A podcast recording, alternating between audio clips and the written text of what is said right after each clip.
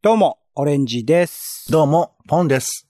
世の中全部種にしよう種ラジ、よろしくお願いします。よろしくお願いします。種ラジは毎日の興味の種をあなたと一緒に拾うポッドキャストです。お相手は東京の街をふらふらマイペースに散歩するお天気散歩人のポンと、映画、演劇、音楽、アート、何でも大好き、カルチャー中毒者のオレンジです。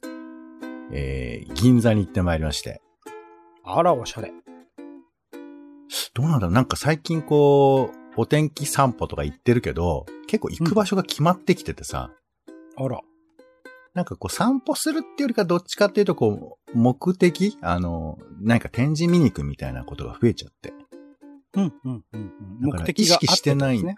そうそうそう。なんか、結構銀ブラばっかりしてるみたいになってってさ。あら、いつの中尾明みたいですね。は な、中尾明って銀ブラって対応する人なの？い。わかんないけど、イメージとしていそうじゃないですか。あのねじねじ。銀ブラって銀座ブラジルコーヒーの略なんだっけ？当時はそうだって言われてましたけど、まあいろんな諸説あるんじゃないですか。そうですよね。で、まあ銀座行ってきたのは、えっ、とあの、大原大二郎って知ってますかね？彼の、えーハンドブックっていうあの展示が銀座グラフィックギャラリーでやってました。あ、行かれましたか？うん。そう。えー、まあ、この大原大二さん僕全然知らない人なんですけど、知らなかったんですけど、えーまあ、アートディレクター、グラフィックデザイナーさんなんですね。で、うん。まあ、有名なのは何なんだろうね。なんかまあ、その、手書きで、あの、フォントとか、えーうんアート、デザインとかする人なんですけど、有名なのは星野源さんの、なんか CD とか、そういうののデザインとか。ですね。彼の前のバンドの酒ロックとか、初期の星野原作品は多かったですね。はい。うんうんうん。で、まあそういう風な、その、星野さんの仕事とかを、えーまあまとめた本がハンドブックっていうのが出て、で、それの、うんまあなんていうか、リアル版というか、その本を見てるかのような展示を、銀座グラフィックギャラリーでやるっていうんで、で、うんまあ、いう解説は後で私がわかるわけで、なんとなく楽しそうっていうんで、なんか青色のね。楽しそうですよね。無料だしね。うん。そうそうそう。まあ、楽しそうもあるし、まあ、トレンドっぽい、今時っぽいデザインとか、あと、グラフィックの人たちの情報を知るにはいい場所かなっていうことで、まあ行ったりするんですけど、で、行ってきてさ、まあその話ですけど、なんか、まあとにかく自分がさ、ほとんど関わらない、見ないものがいっぱいデザインされてて、それにまあまず、おーってなるっていうか。僕逆ですけどね。見たものばっかりだったけど。うん。ああ、まあまあああーで、あれでこんなにテスト、ラフがいっぱいある、みたいな。うん。うんうん。あそうなんだ。ど、どうでした？その、よく知ってるというか、自分が、まあ、この、多分、星野さんとか酒ロックとかお好きだったんでしょうから、そういうふうなものの裏側、作られてる、なんか、内、内情というか、まあ、家庭かな？そういうものが見れたのはどうだったんですか？やっぱりその一つの完成形しか僕らは基本的には知らないものなので、その背景における試行錯誤の蓄積みたいなもののパターンが見れるっていうのは面白いし、別にこっちのその別のパターンでもいいじゃないみたいな、その比較の仕方とかは面白かったですね。あとなんか上の階とかね、映像とかあったりとかして、映像作品におけるああいうデザインの活かされ方みたいなところも含めて、そういうところ、なんか作り方のその、プロセスみたいなのを見るっていうのと、あとは彼自身のその作家性を生かして他のなんか展開をしてるのを見るっていうのは面白かったですね、そこら辺は。なんかその手書きというとちょっとなんかニュアンス違うのかもしれないんですけど、まあ例えばその星野源とかさ、いう名前だとか、その書き方とか、そういうものを改めて手で書き直していて、その筆跡の感じだとか、あともその源っていう部分だけこうアルファベットにするとか、こう、なんか感覚的なものを文字を書く流れの中に、えー組み込むみたいなことを様々にやっていて、まあもちろんイラストとかもね書かれてるんですけど、で、なんかまあ僕はね、あ、俺通ってなかったこの感じってのは、この大原さんがやってたんだってぐらい、なんかすごく、まあ勘違いしちゃったっていうかさ、思っちゃったな。いろいろいますけどね、いろんなタイプの。そうそうそう。いるると思うけど、でもこのゾーンっていうか、その、あの、なんとも、星野源さんたち的な、もうごめんね、これ間違ってること分かって喋ってますけど、なんかその、そこまで、かっちりしてないんだけれど、実はこうセンスたっぷりみたいな感じ。俺の中でそう見えてるんだよ。かっちりしてないけど、センスたっぷり。ああそう、だからすごく鍛え上げられた、プロフェッショナルな最先端でも、トップオブトップみたいな感じで星野源が立ってるわけじゃないじゃん。はいはいはいはいはいはい。いや、もちろん売れてはいる売れてはいるんだけど、そう、そう、ゆるいムードを漂わせながら、でもすごく、なんかこう、センスをさ、きっちり作り上げているとか、ゆるいものっていうものの世界ですごく積み上げられてるみたいな感じがあるのが、もしかしたらこの大原さんのお仕事とも結構関わってんのかな、みたいなことを、なるほどなるほど。うんまあまあ、すごく偏見まみれで思ったりして。うん。うんで、もちろん僕フォントとかも好きだから、あ、こういう風に書くの面白いなとかさ、もうとにかく同じこといっぱい書きまくってて、で、なんかはい PL 滝さんから何か言ってたけど、その、考えること、書きながら、え？書きながら考えるというか、書くことが考えることみたいな、そういうことをやってる人だ、みたいなことを書いてて、いや、ほんとそうだろうなって思っちゃったんだよね。なんか、手を動かすことが考えることイコールなんだ、みたいな。だから、ものすごい物量だったでしょ？見たときって。あれはなんか面白いなと思ってさ。そう。で、うんうん。もっと僕が印象的だったのは、まあ、この、銀座グラフィックギャラリーだからかもしれないけど、なんかね、ほとんど解説がないんだよね。なかったですね。そう。まあ本とかもあんまりなかった印象ですけど、特にその地下とか行ったらさ、もう作品がただただ並べられてて、で、なんならその作品もいろいろあるわけ、その商品の紹介だとかさ、パッケージだとかもあったりとかするんだけど、説明があんまりないんだけど、うん。などこかで書いてあったんだよね。なんかこの、大原さんのってわけじゃないけど、その、こういう、えー彼のデザインを見るときに、この読むとかじゃなくて、聞くっていう感じで見ればいいんじゃないの？みたいなことを誰かが書いてて。うんうんうんで、デザインを聞くっていう発想ってそういえばあんまり考えたことなかったなと思ってさ。うん。うんうんうんつまりこう、意味してることは何かとか、どういうふうに上手に情報を整理してるのかってことはあるんだけど、心地いいっていうのを、なんかこう、文章はほら、一応順番があってタイムラインがあるから、流れてはいくわけだけど、ついついそれ読みたくなるし、意味を拾いたくなるんだけど、なるだけこう薄めで遠目で見るみたいな感じで、そのリズムだとか、なんか筆跡感とかだけを楽しむ。まあ極力そういうふうに見ていったら、なんか違うデザインの見え方するのかななんていうことを、ちょっとその人一文読んで思ったんですよね。うんうんうんうんうん。で、その、大原さんの、あの、ミュージックビデオとか見ると、まあ、まさにそのロゴタイプみたいなものが、あの、だから、う歌をね、あの歌手の人が歌っていて、で、その歌手の歌を画面上に流しながら、まあ、例えば電車の移動みたいなことを表したりとかしてるんだけど、もうもはやその読めるかどうかの、向こう側に行ってるような文字がバーッと並んでくるわけだけど、まあ、まさにこれって本当聞く文字なのかなって思ったっていうかさ。その聞くってのは、えっ、と、音声を聞いてるっていう意味ではなく、なんか、こう、まあ、実際は見てんだよ。見てんだけど、それが音楽みたいな感じになるっていうかさ。ななんか意味として捉えなんかそんな感じないって感じですよね。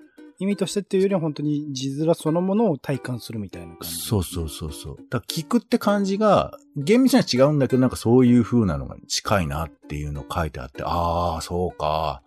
その感じかと思って。で、そういった感じとさっきの星野源とか酒ロックが繋がってくるわけよ。なんか、あ、なんか、そういう音楽的にどうこうってみたいなことで争ってない。まあもちろん裏側にはあるのよ。裏側ではあると思うんだけど。昔の酒ロックとかはそうですね、インストガンバンドですかね、そもそもにおいては。で、星野源はまあ歌詞をやるようになったり。まあ、うん最後の方でね、歌ったりはしてるんですけど、酒ロックも。うんでも、そうですでも基本はインストバンドなんで。もちろん歌詞には意味はあるんだけれど、歌詞の向こうみたいなことが、ある種フォーカスされてる感じとかがあって、あ、うんこのデザインいいなと思ってさ。で、うんなんかこれ、お土産買った方がいいなと思って。あら珍しい。で、えー、私が買いましたのが、えー、ジュースアップっていう、あの、ペンを買いまして。あれ本じゃないの？あれ本を売るための展示なんだけど。まあまあ、本はいつでも買えるんで、ちょっとまだ早くて。あなんかね、その大原さんが、プ、えっ、と、そのペンの、なんか、インクがちょっとなんか柔らかいインクなのかな？そういうふうなものを使ったペンの、えっ、と、プロモーションで、なんかすごく細かく、あの、なんか、イラストとも言えない何かを書いているのが、YouTube とかで上がってるんですけど、それが、うんまあ、会場でも流れてて、うわ、これやりたいと思っちゃって。あら。なんか、わかりますかね？その、まあ、ちょっと、僭越ですけど、大原さん見たくなりたいみたいな感じ？ポンさんそういう絵っていうか、グラフィックレコーディングとかするタイプですもんね。好きですよね、ね。そうね、そうね。まあ、なかなかちょっと機会はないんですけど、でも、なんか、情報を書く、書きつけるはあるけど、なんか、書くことが考えることとか、リズムをそこに見出すとかってすごく考えたことなかったから、なんかそれをやりたいと思っちゃって。うん、うん、うん。だからこの展示で一番ふさわしいお土産はペンを買うことだと思って、まあ本来は本本を買ってほしいと思っているけれども、そうですよね。いうあの、一般観客、観客の一人としてね。うん。鑑賞者の一人として。まあまあ、でもそれもその、そっち側のプロモーションに入っは、あの、はまってるわけなんですけど、まあまあ、まあえー伊藤屋に行きまして、ペンをうん。買ったという。もうグラフィック、GGG 関係なくなっちゃった。うんそうそうそう。まあでもなんかね、おも、面白かったっていうか、そういうことが面白いことだっていうのを教えてくれたっていう感じがありまして。いや、いい展示でしたよ。あら、いいよかった。はい。ということで、銀ブラ、全然銀ブラしてないって話でしたけども。そうですね。ブラとか止まりですね。銀止まり。はい。じっとしてたっていうね。はいえー、はい。それでは、コーナー参りましょう。人間百景。はい。えー味わい深い人間らしさを感じる風景を話すコーナーでございます。うんはい。今回はね、いやなんか俺さ、あの、いろいろこう、まあ日々メモしてるわけ。あ、これはちょっはと面白いなっていうか、人間っぽいなって思ってメモしてんだけど、なんかなかなかやっぱ子供の方に目が行きがちなのよ。ね。目な、なんでだろうね。俺にさ、そういう。子供はね、目につくもんね。うん。うん。なんかね、なんなんだろうね。なんかわかんないんだけど。で、あの、で、この前なんかね、えっ、と、神奈川の、なんかまあ、えー、逗子かなんかの方に行ってきて、あら。うん。まあ、用事があって行ったんですけど、雄三、雄三にまあ呼ばれて？雄三に呼ばれて、そうそう、一緒にバイ、バイオハザードを一緒にやらない？って言われて、あら。さすがですね。お元気だな、雄三さん。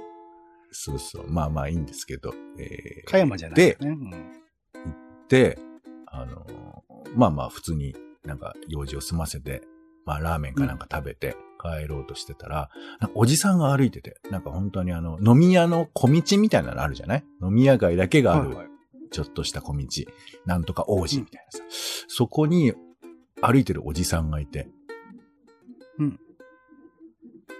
あ、おじさんがいると思って。おじさんが、なんかね、ちょっとひょこひょこ歩いてて、だから、こう、おじいさんに近いんだろうね。おじいさんに近いんだと思うんですけど、なかなかの年齢の。そう。で、リュックを、リュック、カバンか。カバンをちょっと胸に抱えて歩いてて、うん。で、その、おじいさんが、ひょこひょこ歩いてて、あの、えーごめんね、これを通して後で考えたいんですけど、歩きながらおならをブッてするっていう風景に出会いまして。あららららら。うんうん、いいですね、風物詩。でね、なんで俺はね、子供たちがさ、楽しくさ、なんかこう、えー急に大人びたことを言って、ああ、面白いとかって言ってるさ、なんかおじさんのチェックだけがおならをしてるってことになっちゃうっていうさ、これなんて悔しいんだよね。あの、なるほど。おじさんのなんかおじさんが別にキャッキャキャッキャ遊具で遊んででもいいじゃないか。ブランコをギコギコしててもいいじゃないか。いいんじゃないかっていう、そんな話だよね生きるの志村隆みたいじゃない？なんかそ、の、おじさんの魅力とか、その人間的に見えるシーンを見かけたいんだけど、俺がうん。うん最新で見かけたのはおならをしてるっていうさ、なんかすごいし、ぐっと来たのよ。あ、わかるっていうか、あの、道端でおならできる時代ってあるじゃん時代。逆に子供がおならしたところでって感じはあるもんね。うん。おじさんだよね。きっとそれをね、俺はなんか、いや、おならしてて可愛いよねとかって言いかねないじゃん、俺は。本当に。危ないよね今。確かに危ない危ない。危ないって、ちょっと意味がいろいろあるけど。止めたい止めたい。でも、まあ僕もまあ、正直言えば別にありますよ、歩きながら。プープぐらいは。でも、なんかその、おじいさんに近いおじさんのおならをする歩く感じ？で、多分おならをするための歩き方ってきっとあると思うんだけど、う へえ、出しやすいえタイプの。あるでしょ？そんな、なんか格好つけちゃって。え、どういうこと？え、おならをするための歩き方？そんなにだって長期的に続くもんじゃないじゃないですか、おならって。一や瞬じゃないですか？だけどあるでしょ？全然イメージがわかんないけど。普通に歩いてる中で出す。だって、それは、だから、あの、コントロールとして音を出さないようにするとかっていう時には、多分ね、いろいろ調整する必要あるんでしょうけど、プって出る場合は、普通に自然に自分の出ちゃうと思う。話として喋んないんだから。俺もある自分よ、はっの話だよきり言って。はっきり言って、これは、おならなのか？っていう時は、あのー非常に慎重に。どう思って出てくるかどうかっていう。実体のない空気なのか、そうじゃないのかっていう。だから、こういう話とおじさんを結びつけるのが嫌なの、俺は。なんか。知ってたんだよ。そっちがしてきたんだよ。平等に、人類平等にこういうことあるはずなのに、なぜかそうに結びつけちゃうっていう、自分の偏見を今ね、憂いているっていうことも込みでおじさんのその歩き方がおならをしやすそうな歩き方に見えたと。しやすそうっていうか、こう、そのことを、えー、なんていうか、丁寧な、丁寧な暮らしだよね、そこには、あるのは。真逆だよ。真逆のやつだよ。まあ逆じゃないよ。そういうことを一個一個 やらないと、帰り道までほら。ちゃん、んと帰れないと松。浦さんはやらねえよ。そんな歩きながら。松浦その、そこまで言及してほしかったな、松浦さんにはな。えあー、ということで。してるかもしれないね。あの人してそうだよ、なんか。うんでもなんか歩くってやっぱ、まあ僕も思いますけど、なんか結構いろいろ考え、まあ無意識ですけど、やってることもあるからさ。なんかちょっと、まあそれこそ猫背で歩いてるっつったら、あ、そうか、あの、右肩が下がってて猫背の人は営業職じゃないかとかさ。ほー荷物持たないでこう、ふんぞり返って歩いてる人はこいつは偉い人なのかなとかさ。なんかいろいろ歩き方でも見えてくることあるじゃないですか。うんうん。だか、ら、おじさんのその、よいしょ、よいしょって歩いてる感じは、何を示してるのかなってことを、まあ、考えるのも面白いんじゃないかなっていう、まあそんな話。ちなみにごめんなさい。その、おならをする、しやすい歩き方って、形容するのはどういう歩き方ですか？いや、な、なんか、もうこれいいよ、もう。お尻をこう横に突き出すとか、後ろに突き出す瞬間があ俺ると、か。俺の個人の見解は、右か左を、ちょっとだけこう、力を入れてる感じかな。はあ、えーあ、じゃあ出すためにその力を出す、入れる必要があるっていうやつだ。そう、だから、いえーっと、アクセルとブレーキを同時に踏むみたいなことを、えーうんお尻でやってるみたいな。はあ嘘だろ？いや、おこそ、その感じ、普通にするなら全然、普通の流れの中で出る。じゃあ、これは老化ってことにしとこうか。老化ってことで。いやいやいや。でもおじいちゃんはそれをしてなかったってことですかね？してたのかな？してたってことの話をね、してますけしてどね。たんですね。なるほでは、本題参ります。はい。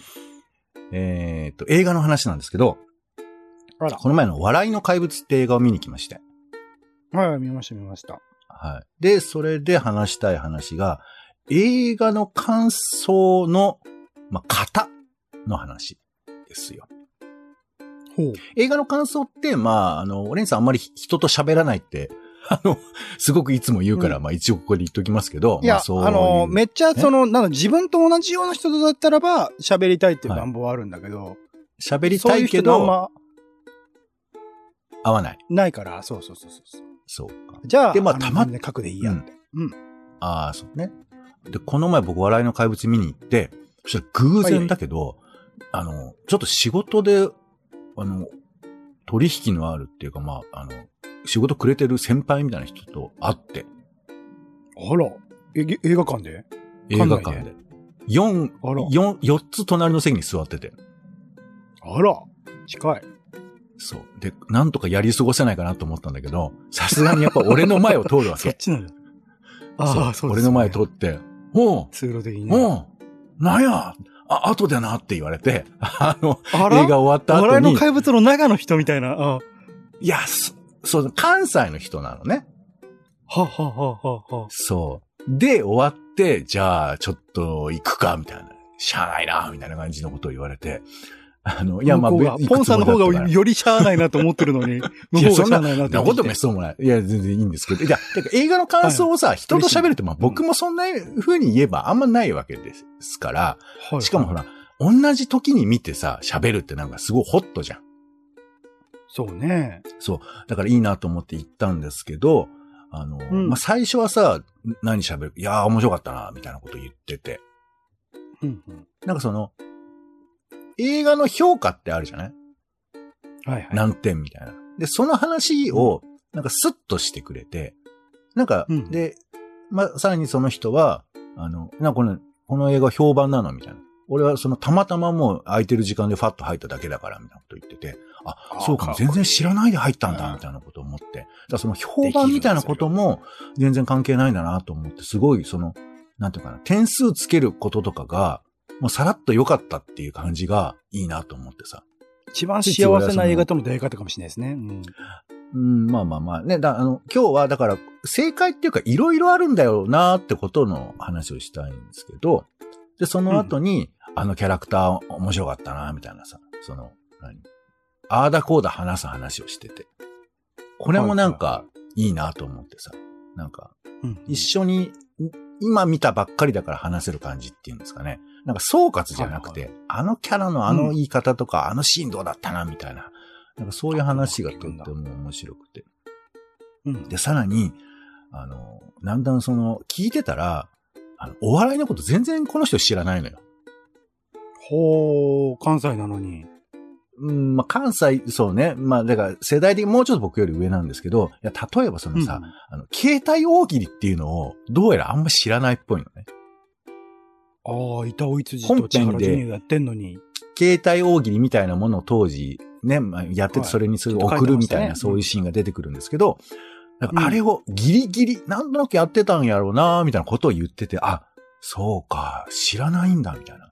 だから、だんだん喋ってて、お笑いはそんなに好きじゃなくて、だ関西でも、その単純にお笑い没頭してるってよりかは、どっちかというとなんかこう、お笑い、うん、そんな、松竹新喜劇が見てたかな、みたいなこととか言っててそ。っちに。松竹側の人だなんかうんうんちょっと、まあ、インテリって言うと大げさだけど、なんかそういう知識というものが好きな人。いや、でも当たり前じゃん、そんな別に。関西住んでたってそういうことを普通に好きな人がいるわけだから。いろんそう。だから、いや、偏見だったなって思っちゃったのもあるし、なんか改めてその先輩のことを知るみたいな、そういう、だから映画の感想を聞きながらそういうことを感じたりとかしたとかほうほういう話ですよ。で、まあ、映画の作りみたいな話はまあ別であるじゃない？あの、この映画で、えっ、と、菅田正樹という存在は、えーあってよかったんだろうか問題みたいな。うんうんうん。たまたまあね、のつまりね、ね、ビッグネームすぎるかあら、そう。菅田将暉という俳優を起用することの意義みたいなこと。そうそうそうそうそう。だからほら、まあ、あの、全然見てないと、なんか菅田将暉が最後の悪玉みたいに思っちゃうじゃん。見た目の話？わかんないけど。見た目ってか、その、位置づけみたいなことなのかな？なんか。うんうん。まあ、なんかやるだろう、菅田将暉ならって思わせる感じはありますよね。そうそうそうミュそう。ミュだから404とかね。はい。ねそうそう。だけど、その先輩曰く、あ、あれが菅田将暉なんや、みたいな。おいみたいな。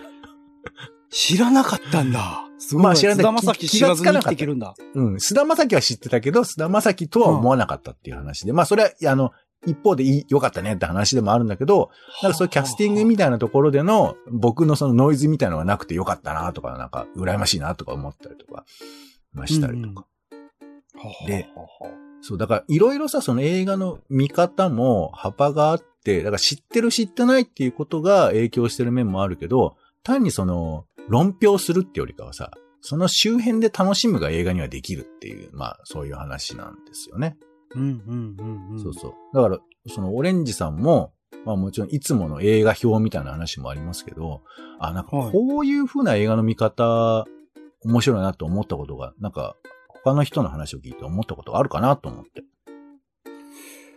多分いっぱいあるんだと思うんですけど、やっぱりなんか影響を受けてるのは、町山智博さんが言うような、その監督が作る意味、その制作者側のその物語をこう作らなきゃいけない理由みたいなことは、あらゆる作品において考えることは考えますよね。それはちゃんと調べたり、インタビューしたりとか、周辺、それこそインタビューでも監督自身答えないことが多いから、なんか周辺の情報を集めるとか、そういういろんなプロセスを経ないと、得られない情報ではあるんだけれども、でもなんか、あらゆる作品において、それこそ最近だと、哀れなる者たちっていう映画話題ですけど、ヨルゴス・ランティモスという監督がなんでその映画、そういう作品を作らなければいけないように至ったのかみたいな視点っていうのは、なんかそういう町山さんの話を聞いた、まあかなり前ですけどね、聞いたことによって、まあ考える一つにはなりますよね。とか、なんかそういうのは、それこそ僕は歌丸さんもすごく好きなので、ライムスター歌丸さんの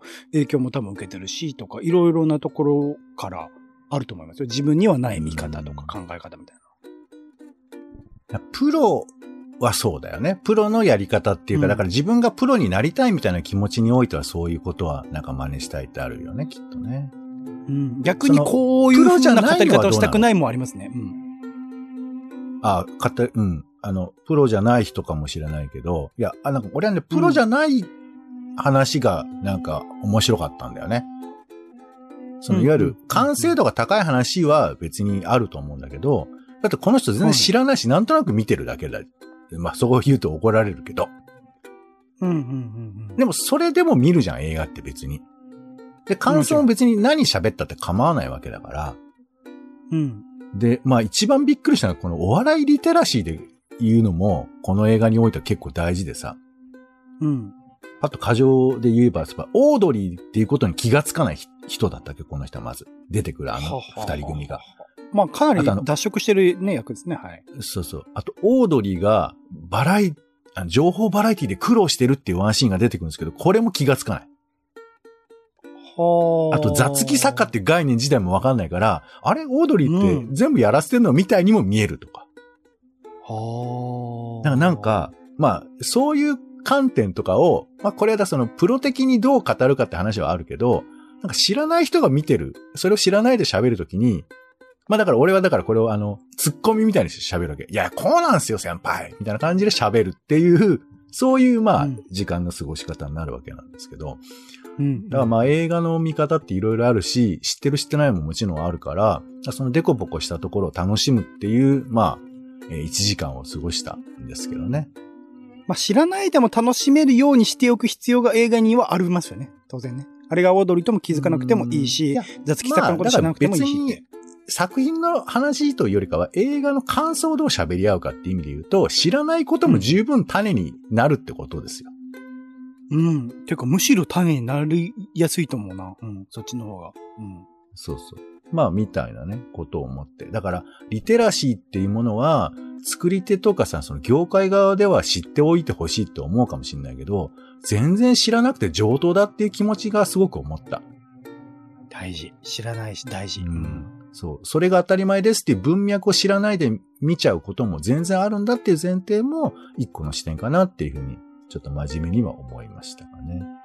うん、はい。というわけで、先輩、楽しい時間をありがとう。ということでした。はい。はい。ということで、種ラジは、えー、ツイキャスでライブ配信をしてるほか、Spotify、Apple Podcast で配信中です。えー、よろしかったらまたお聞きください。感想もお待ちしています。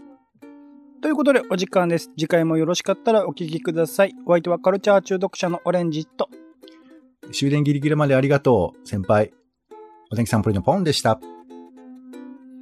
種ラジ、また。